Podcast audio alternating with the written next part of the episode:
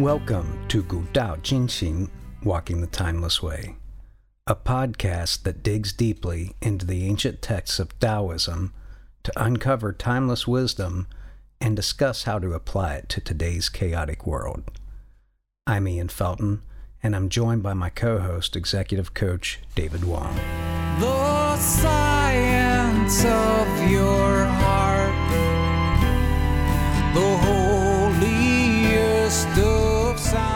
Today, we're very excited to have with us two guests, the co hosts of Climate Change and Happiness, a podcast that covers topics about climate change and our emotions and how to cope with this crisis.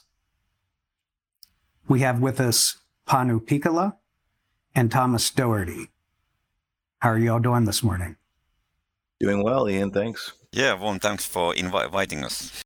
Our pleasure. We haven't had many guests on our podcast, but we're expanding. And so, you know, we're very humbled and, and pleased to have the two of you join us today to talk about the Tao of ecology.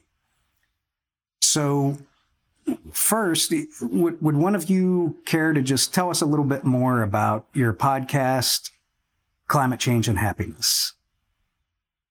I can start and then Panu can weigh in. That's how we typically wor- uh, work on our podcast. Um, well, I'm a psychologist broadly. Um, trained in psychology and clinical and environmental psychology. And uh, the, our podcast has a curious name, Climate Change and Happiness, because those two terms aren't typically uh, equated with each other in our in our modern world. But that's that's that's the kind of question that we live in the podcast is the meta question is what, what does it mean to be happy in the in the in the modern world here in the era of climate change uh, and what re- what really we work on is our feelings, our climate emotions, our personal uh, impressions, how climate change and environmental issues affect our mental health and our feelings and our relationships. So we're trying to create a, a place where where um, this can be talked about openly because because we know that people don't often feel comfortable talking about climate change and environmental issues, and it's a bit of a taboo subject. So we we create a place where we talk about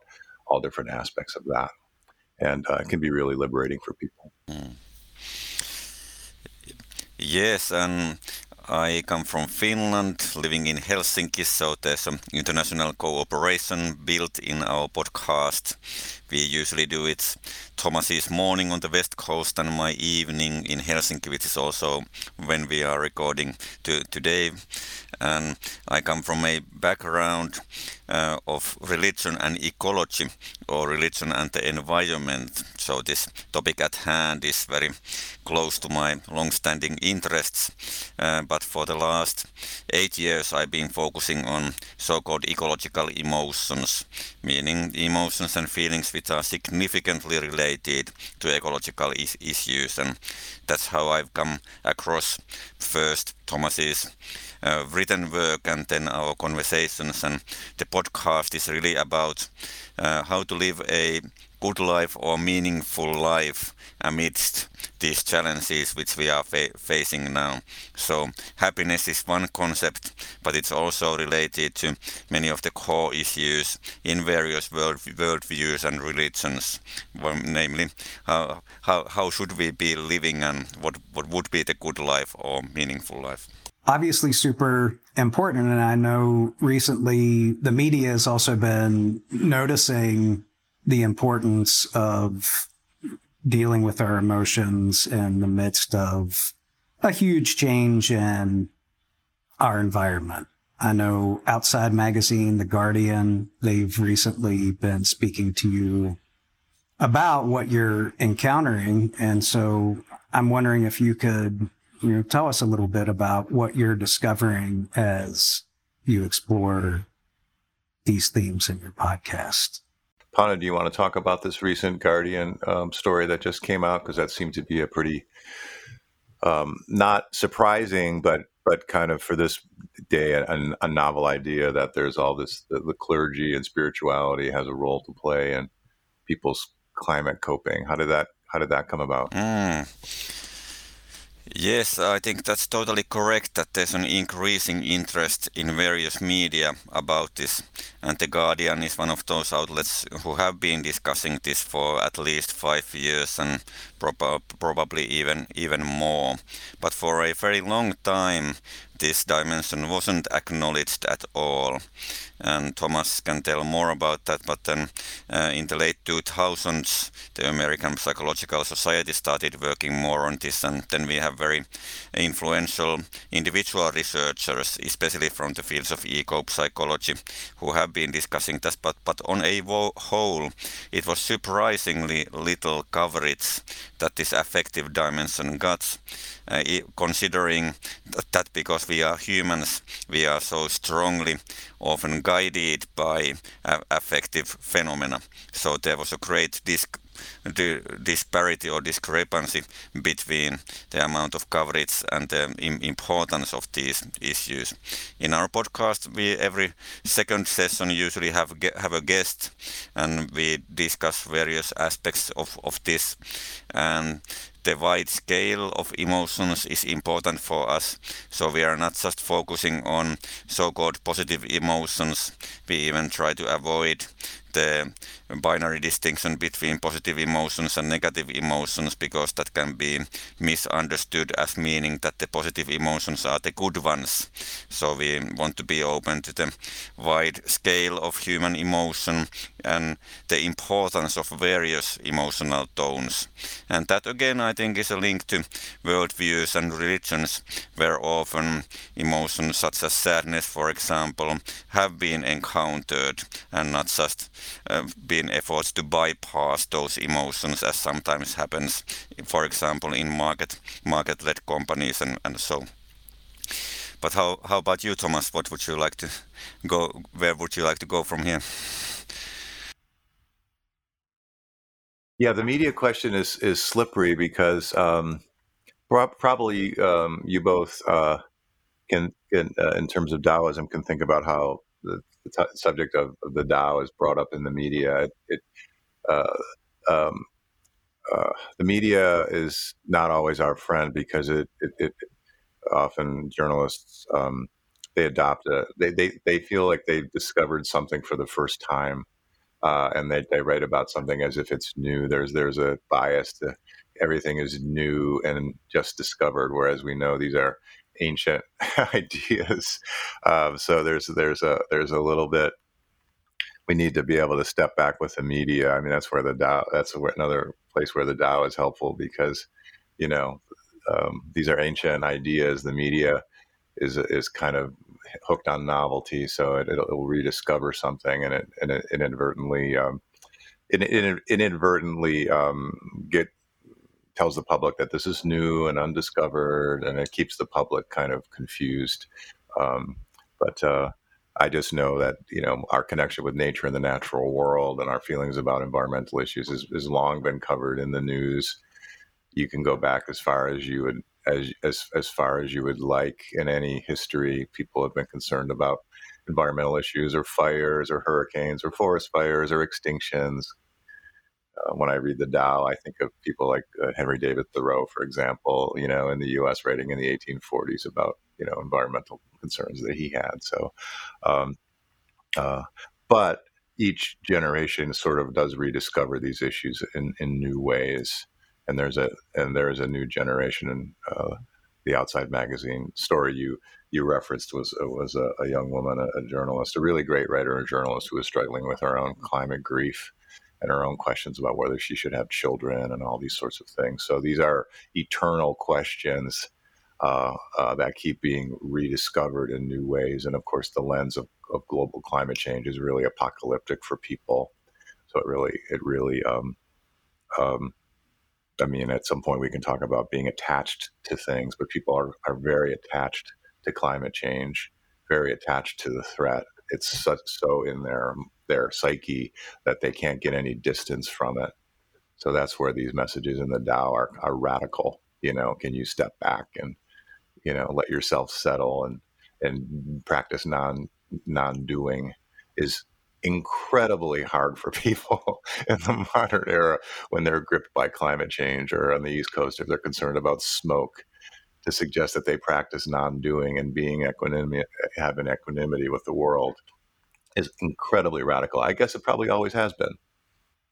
Yeah, I think there's there's a lot of connections to make to Taoism and what both of you said. Definitely Panu, the idea of not separating emotions into good and bad, that that's hundred percent aligned with Taoist thoughts on things mutually specifying themselves. So, for example, you know, long and short, they're not two different things. There's just one state, if you will, on, on a spectrum, and um, and holism.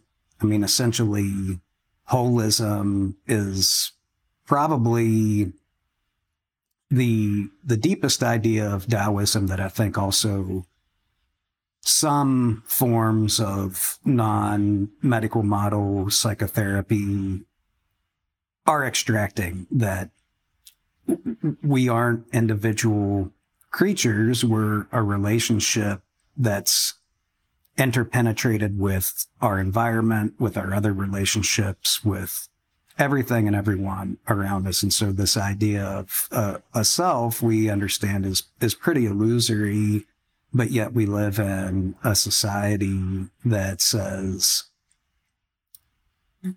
you should try to attain as much self notoriety as possible and achieve as much as you can for that self and you know and then we have an economic system that's built on top of that that then it's about okay well how can i extract as much as possible from the environment for the glory and satisfaction of the self, which we know is illusory. It's a backward way of looking at things that um, this whole thing, which in Taoism is the Tao. I mean, it's it's a mystery. Like our human minds can't fathom it, but we do know that. Oh yes, we um, we know from quantum physics that the universe is just constantly rejuvenating itself out of seemingly nothing. We don't know what's below this realm of possibility.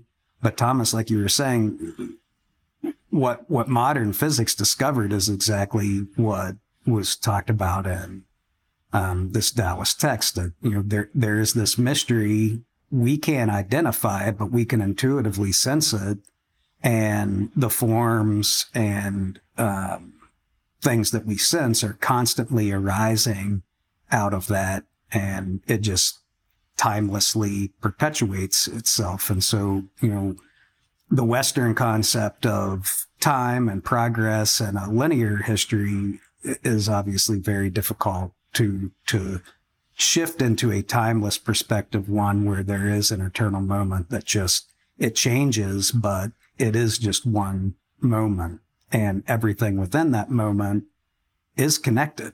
We're all connected. Every atom and molecule and vibration in the universe is connected. And so, no, there's not good and bad. There's just Tao, which is constantly unfolding. Um, but our environment, we know this sort of illusory belief system, this one that perpetuates individuals is destroying the actual environment that we need to live. And so hence the, the emotions that are arising can be um, quite different than what people have been used to. And, and so this Western way, this Western philosophy is really being challenged in a critical way now. And, and so wondering what your reactions are to, um, Taoism talks about the three treasures being kindness, moderation, and not putting ourselves first with what you understand about ecology and the situation that we're in. How, how might those Taoist virtues be helpful? Yeah, if I if I begin, I think those three things are of course of huge importance and this is closely related to my long-standing history with religion and environment. And For example, the Yale University has this forum on religion and ecology, a website also which features nice overviews of many religions in the world and how they have tried uh, to grapple with the ecological crisis. So, on one hand, this reminds me of many religions who have the idea of moderation or frugality. Some have the ascesis idea and you know restraining so that your impact uh, is suitable for the common common good and making that virtuous so that's one one very important part and many people have linked it to uh, re restraining oneself from overly consuming or having an overly strong eco ecological footprint so so to say kindness in many ways, of course, towards the more than human world, but also towards ourselves. That's a theme we might return a bit later. I'd like to talk a bit more about how important that is in relation to so-called eco-anxiety or ecological distress, for example, or ecological guilt.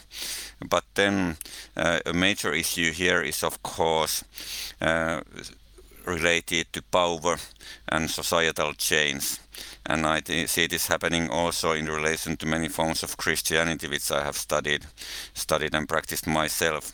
So there are very important virtues and ideas, but then uh, the trouble is how to implement these in societies. And, how, and what, so what's what's what's going to happen? Uh, of course, we need role models, and we can have a vision that you know uh, leading by example and believing that it's still important and virtuous and honorable to do so. But just wanted to give some general comments and also raise up this tricky issue of how to uh, live this in practice and spread it in societies. Yeah, no, these are these are really juicy uh, concepts. The, the the kind interesting in terms of kindness I was just talking with a young woman, 17 year old. Uh, she's actually a student in the same school that my 15 year old daughter attends here in Portland, and she's was referred by her parents because she was really concerned about.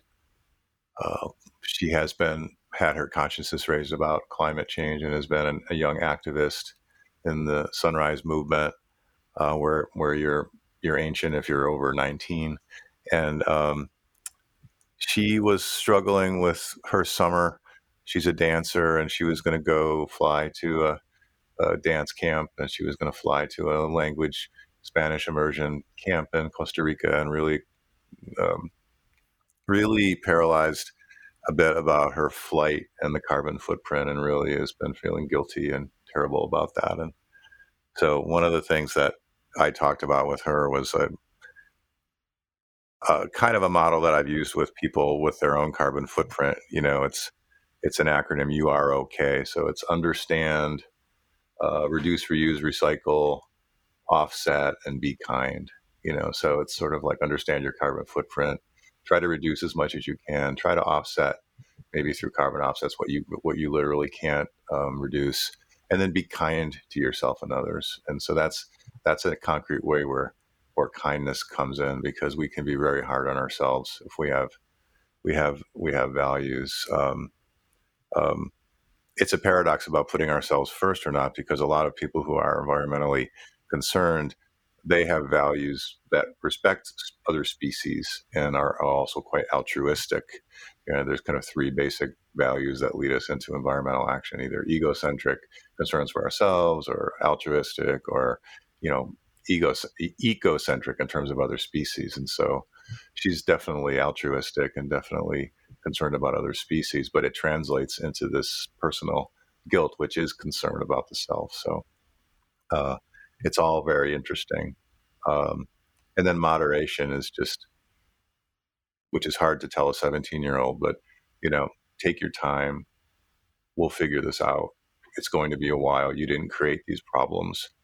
Um, so that intense pressure that people feel to take an action to change the world is, is really, um, you know, it really almost paralyzes them. And so this radical message of take your time, let's work in moderation, let's try some experiments. So all these things can can really be, you know, explored in, in very concrete ways. David, I, am kind of curious if if you could talk to us a little bit about um, Thomas. I think you touched a little bit on the Taoist concept of Wu Wei, which is non-action, and it, it's kind of a complex word um, because literally it it doesn't mean non-action. So, David, I'm I'm wondering if if you'd be willing to talk a little bit about how to reconcile the Taoist concept of Wu Wei with what humanity as a whole maybe needs to do to address climate change. Yeah, that's a that's a very uh, interesting and also a very practical question. I, I come from the world of executive executive coaching, so a lot of time in the business world, uh, you know, we're trying to help uh, leaders, especially more um, more sophisticated leaders, to have that kind of discernment, because the business world is a world of action, but at the same time, there are a lot of noises around the leaders. The leaders need to be able to choose what to do and what not to do. So Wu Wei, uh, you know, just literally translation seems to be like not doing anything. But when you look at the essence of Taoism, it's really about doing the necessary thing. I think a lot of times uh, in our modern society, we tend to overthink and overreact. And that itself causes a lot of problems. So in that kind of context, uh, you know, actually, I want to raise a question for all of us uh, because we all come from different worlds, you know, professionally and also culturally. I think the reason we, you know, spend the precious weekend, you know, to meet virtually, uh, virtually, is because we all care about, you know, climate change. We care about happiness. We care about, you know, well-being. But sometimes I feel like uh, the world is getting so chaotic and out of control that individuals, uh, just by all ourselves, are kind of powerless in a lot of ways. The one question I want to pose to us is how we come from, you know, different, you know, professional backgrounds and cultural backgrounds and use what we do every day to create that awareness and and also especially figure out how that awareness can be translated into authentic action. Because, you know, as Thomas said earlier at the beginning of the conversation, there are a lot of people, a lot, lot of players, media, politicians, business people, scientists working on this issue. We all come from different angles. Um, so what I'm seeing is um, fundamentally, I, I, I guess a lot of times, and there's the old saying, where where you sit is where you stand. You know, where you sit is where you stand. So I think that makes it very challenging for us to forge a cohesive force to really address it because this problem is so urgent. You know, we can't wait to do it uh, kind of slowly. But at the same time, I see a lot of the activists, which make problem worse because that creates polarization and debate that distract us from this chaos. But I want to pose this question is a little bit, you know, complicated question here, but I think it's worth our time just kind of contemplating where you sit, where you sit is where you stand. Uh, thanks, David. I've never heard that. Um, I've never heard that saying before, and it's really helpful.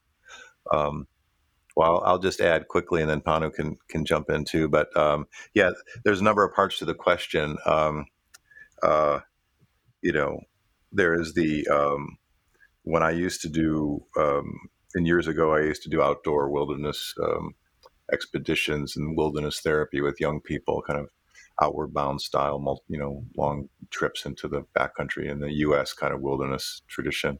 Um, but when we would study our first aid uh, for helping people with medical issues in the backcountry, you know, there was a saying, um, uh, "Stop, survey the scene, don't create another victim." Right. So when I'm rushing, I, you know, there's this tendency to rush in to help someone, but in someone has has fallen, you know, down a rock face, I might, if I go and run after them, I might fall also, or I might injure myself, or if someone's, you know, uh, in in a situation, I might get sucked into it too. And then there's two victims to two victims to rescue. So, so I think the one one part of your your question is that ability to stop and survey the scene. It might even just take 30 seconds. You know, it, there's it's not black and white. Uh, you know, it doesn't mean like you say, don't do anything. It just means take a moment to survey. And I think if we can do that more as a habit, then we'll we'll recognize more of that. Oh, I'm sitting here. This other person's sitting there. There's a whole environmental identity piece that we talk about in our podcast about you know, I have a certain environmental identity based on my life and my life story and where I'm from and my parents and the region that I grew up and my social class and obviously my culture, environmental identity in China and Brazil and the US and Finland are similar. There's a lot of parallels, um, actually beautiful parallels, but there's also, you know, also quite different cultural places. And so different kinds of environmental identity. So, um, if I know that I have an environmental identity, then I know that other people do, and then it, it helps with some of that translation. But if I don't take a moment, just a moment, you know, could be 30 seconds, could be a minute, could be five minutes, could be five hours, could be a day. It depends on the problem.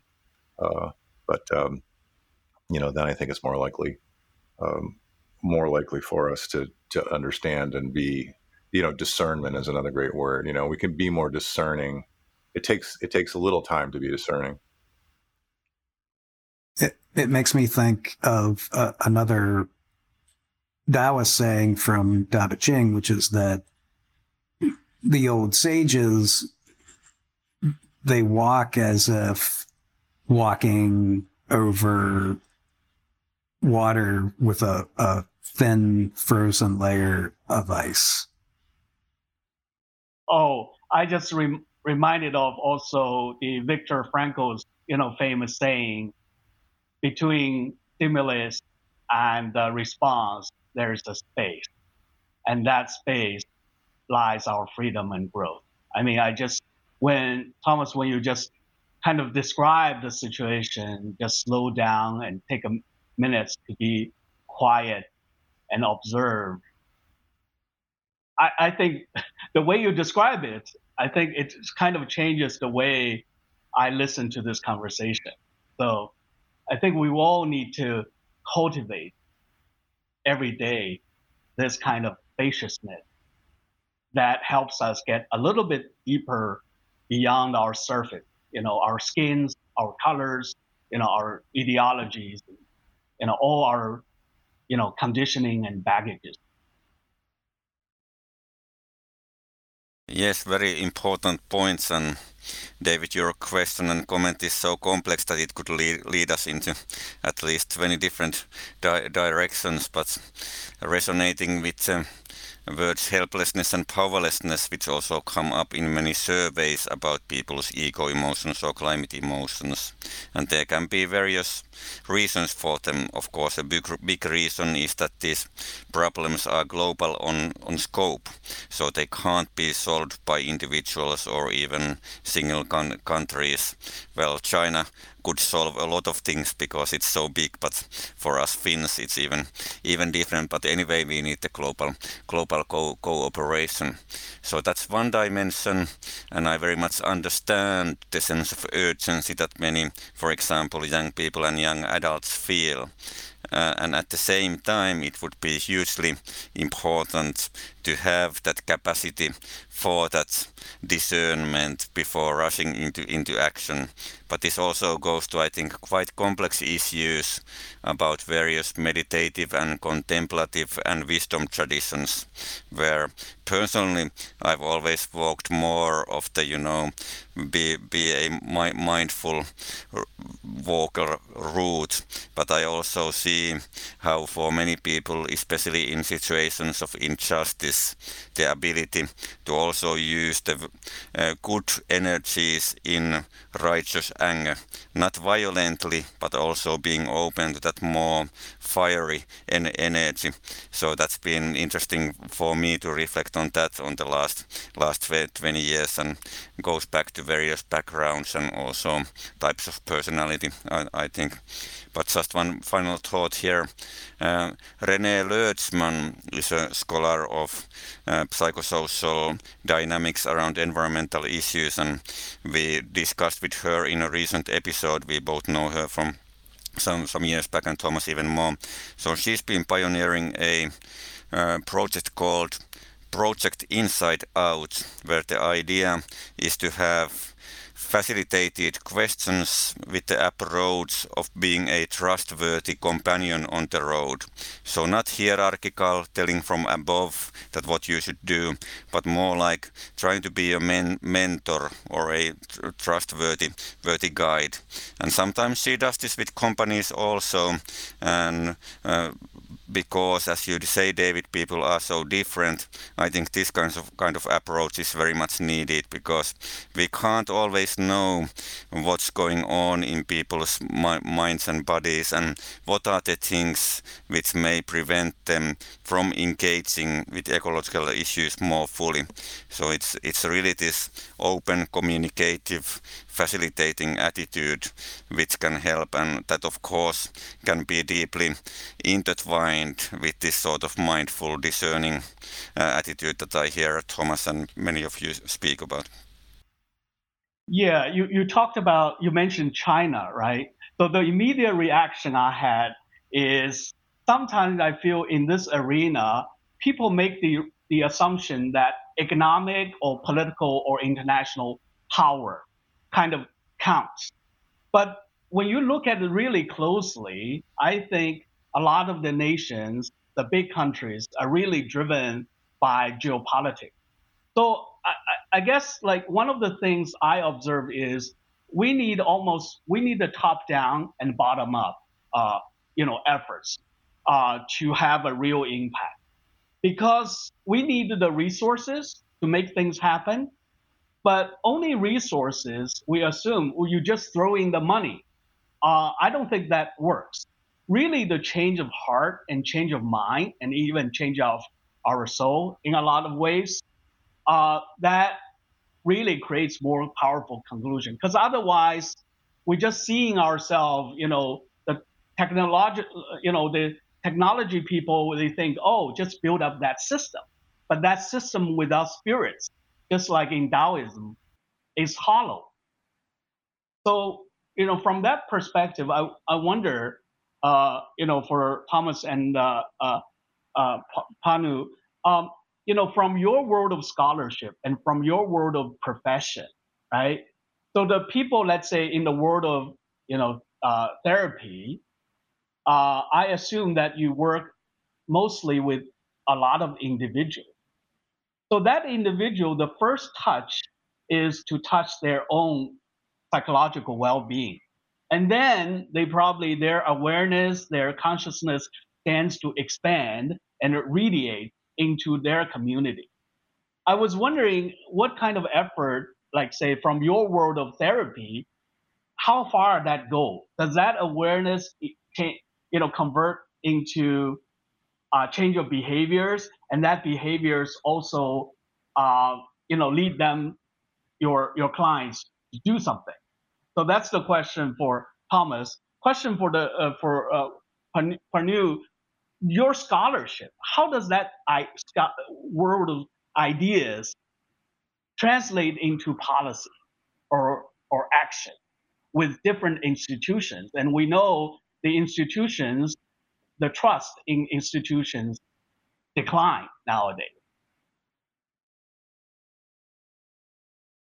Well, those are great. Yeah, those are that's a that's a great question too. And that that, that action, it's important. Um, I work with a lot of mental health therapists now who are who are trying to learn about being so-called climate conscious therapists and things like that. And um, you know, they're they're they're rushing in. They want to take action. They feel urgent urgency and pressure.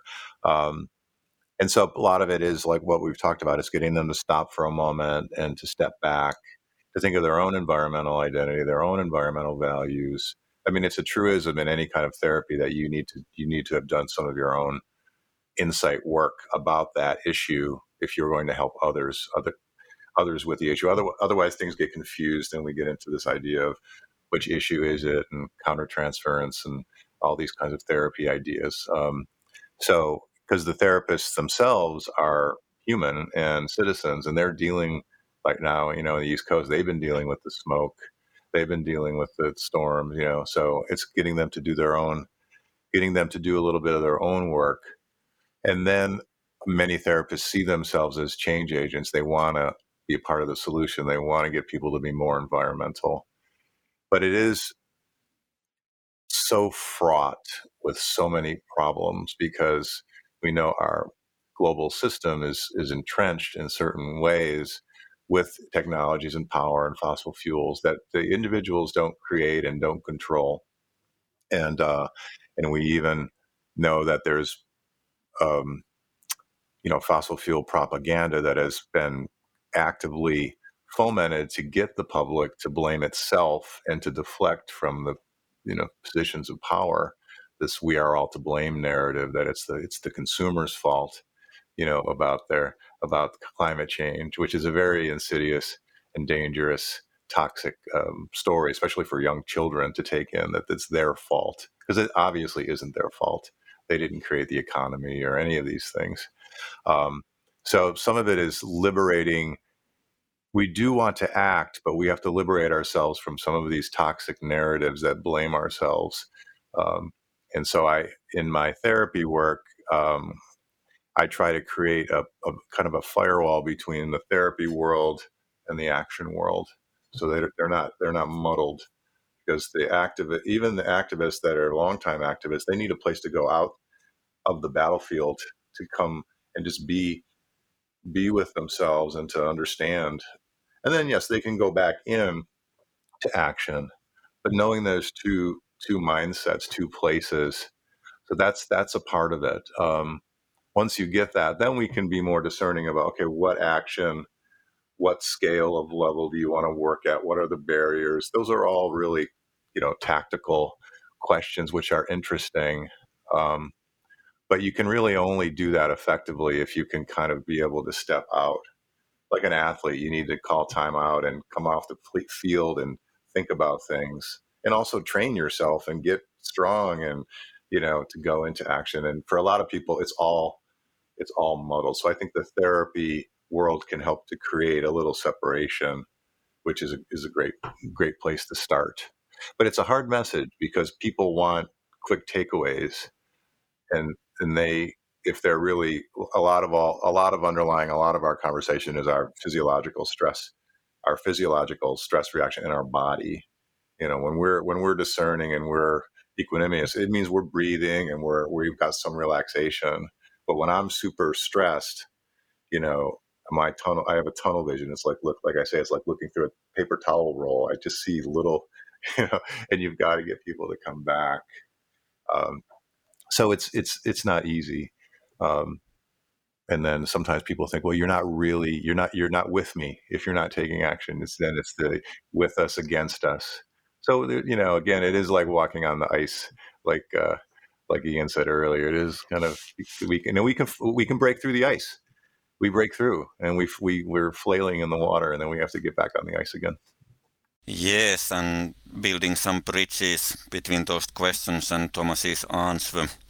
Uh, this work with so-called ecological emotions, uh, it can sometimes help people with different kinds of action and i think action has to be defined quite broadly here.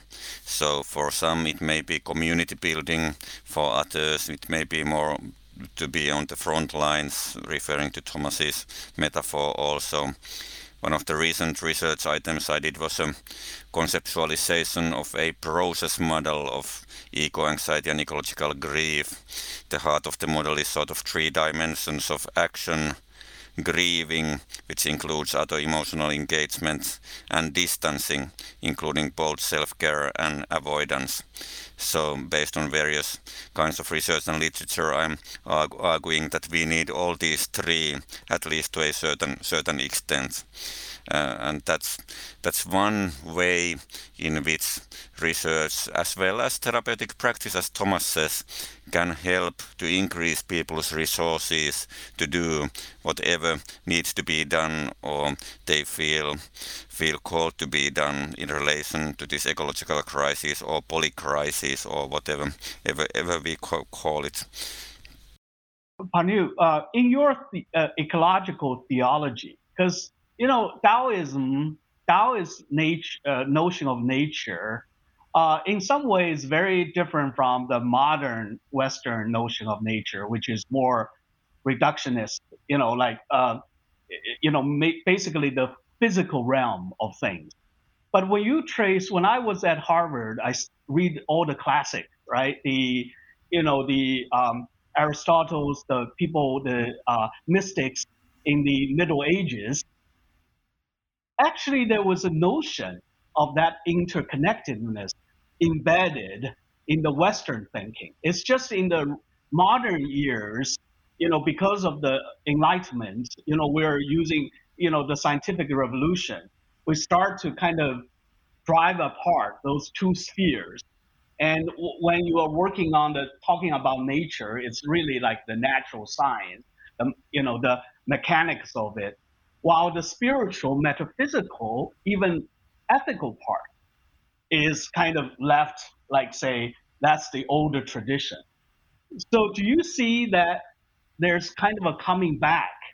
You know, maybe weaving with some of the thought thoughts from the, you know, Taoism and other, you know, wisdom from other parts of the world with that traditional strength of the Western thought. Because I thought I don't think the Western thought we are inheriting today is the Western thought throughout history.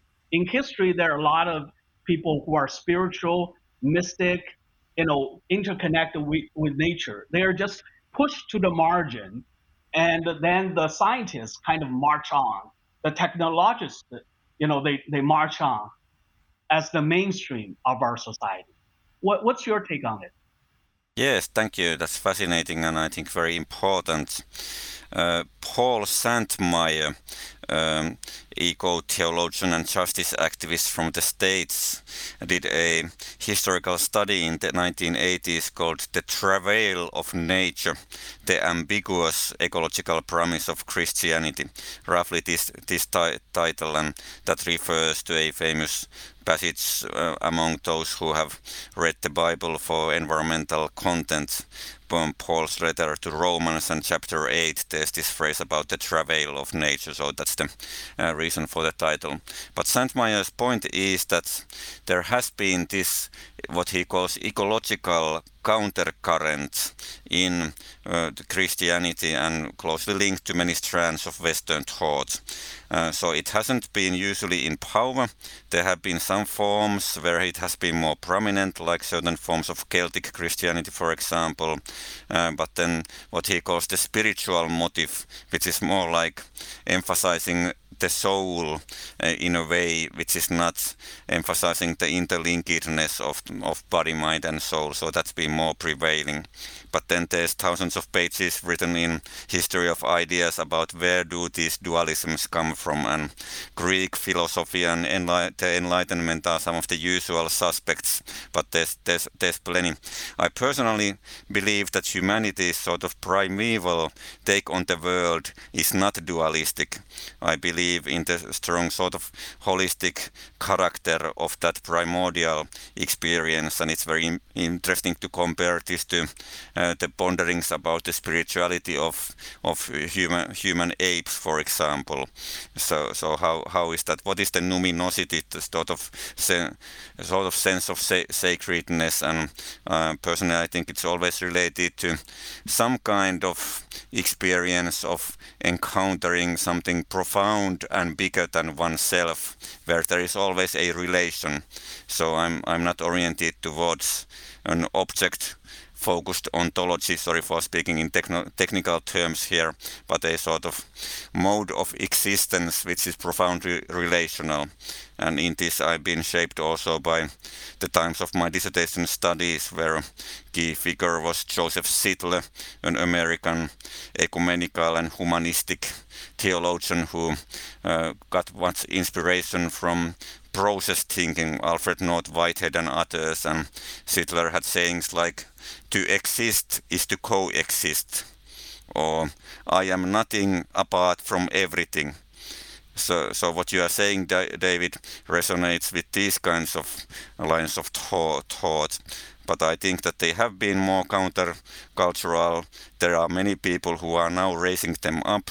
There are inter-religious and very broad movements going on, but of course we have also very strong forces of, let's call it neoliberal capitalism or whatever we want to call it. Right. I, I don't I'm not sure I can see it in my lifetime, but I feel like the emergence of a, another level of consciousness on a global basis, despite all these polarization and geopolitics, is emerging. But I'm not, uh, you know, uh, uh, that level of consciousness may, with some luck, can help us solve the problem. But right, right now, we're in a time of transition, almost like inflection point. And that consciousness, you know, even like at the time we are together, when you're just describing it, I feel like, wow, you know, this east and west. You know, who who makes that kind of artificial duality of it? You know, very way back, way back, we're just like an an egg, the cosmic egg, right? You know, with the yolk, and then it's all connected. The, the, things that are coming up for me, I think in in Taoist thought we talk about when things get pushed to their extreme, they become their opposite. So again, just showing that there it's not a non-dual thing. It's it's this is how things work. So, you know, for example, when after the coldest day of winter, we know it's turning toward summer. After the hottest day of summer, it's turning towards winter. With neoliberal economics, I mean, essentially this um, way of looking at existence in the world through GDP and how can we make that number as big as possible. And every country is trying to do the same thing. And there's certainly nothing numinous about that. To exist and be blind to the numinous experiences that are available in every single moment, unfortunately, is the system that we're all subject to. So it's the opposite of spiritual. It's, it's, it's a number and numbers don't have emotions. Numbers don't have spirit. Numbers don't have any of those things. But if we lean into Taoist philosophy, when something gets pushed to its extreme, it becomes its opposite. And so, and this is where, um, I'm not saying that people shouldn't do anything because again, we obviously want to live meaningful lives and we want to live in a way where we're showing our love and our care for existence. But it does seem like this neoliberal order has been pushed to an extreme. And so, in Taoist terms, it will become its opposite, that we will enter into a numinous era. And what that looks like, we don't know. But if I was going to posit a, a, a Taoist version of hope or, or faith and what might happen, we can just look and see, you know, yes, a, a, an economic GDP system has been pushed down everyone's throats now across the world to an extreme amount and a numinous era must arise as a result. What that looks like, how it looks like, obviously there's lots of possibilities, but I would guess that that is what will ultimately happen. Yeah, part part of the challenge in therapy is to is to help people sit with this process because, um, well, earlier David mentioned uh, had a question about communication across from different perspectives, and so you know we there is this elephant of climate change that uh, we talk about in, the pod, our podcast. It's like the blind people and the elephant. Like we we see different parts of these these larger issues, and and we know certain parts quite well, but we're not even aware of other other parts. And so um, that humility. I mean, because as, as, I hear us talking, I, I know from my research that there are a lot of people that are doing other things like gross national happiness, you know, in Bhutan or the well-being economy. There's an initi- initiative for well-being economy in Scotland and in Finland. So people are working on this in different parts of the elephant, you know. Um, and so I think strategically, as we as we um, get into this, all these insights that people have that you know Ian was just talking about are all so valid, and then we realize, oh, okay, where where is someone doing that that I can imagine? My saying is, if I can think of it, I, if I can think of it, someone else probably is as well.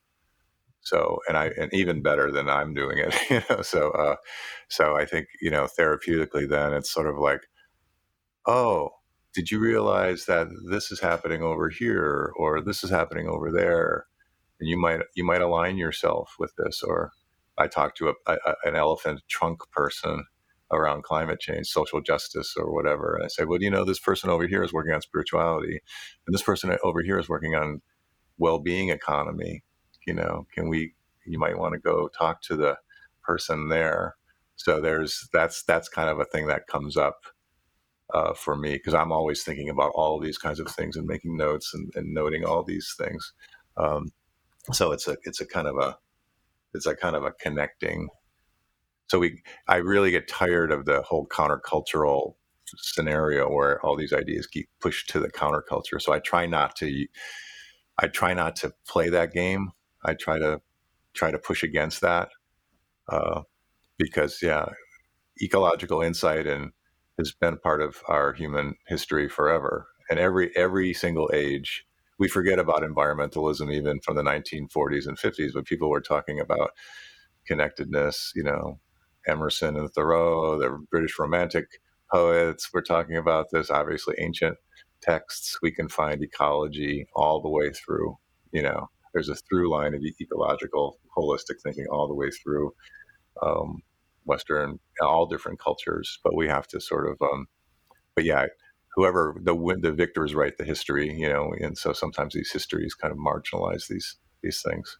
So I'm kind of I'm kind of just re- reflecting in, numerous directions right now, but uh, just just something to be aware of. You know, there are good people doing good work all around the world and how can we align with them that's just a comforting message i try to give to people thomas and panu i've noticed that we've run out of time for today and and thomas that sounds like great words to reflect upon as we finish our time for today. Obviously it's an ongoing conversation. It's a process. And as you said we're not alone. There are people out there doing all different types of work. We are connected at a level that we fully can't appreciate. And so find out what that good work is that you want to do and find the people who are also interested in it. And maybe we'll be able to have some more happiness even in the midst of this climate change. Thank you for listening to today's podcast. We make this podcast for you and is entirely listener supported. If you find value in our discussions of Tao, please consider making a small donation at walkingthetimelessway.com. We also want to hear from you. Please write to us anytime via the website. The science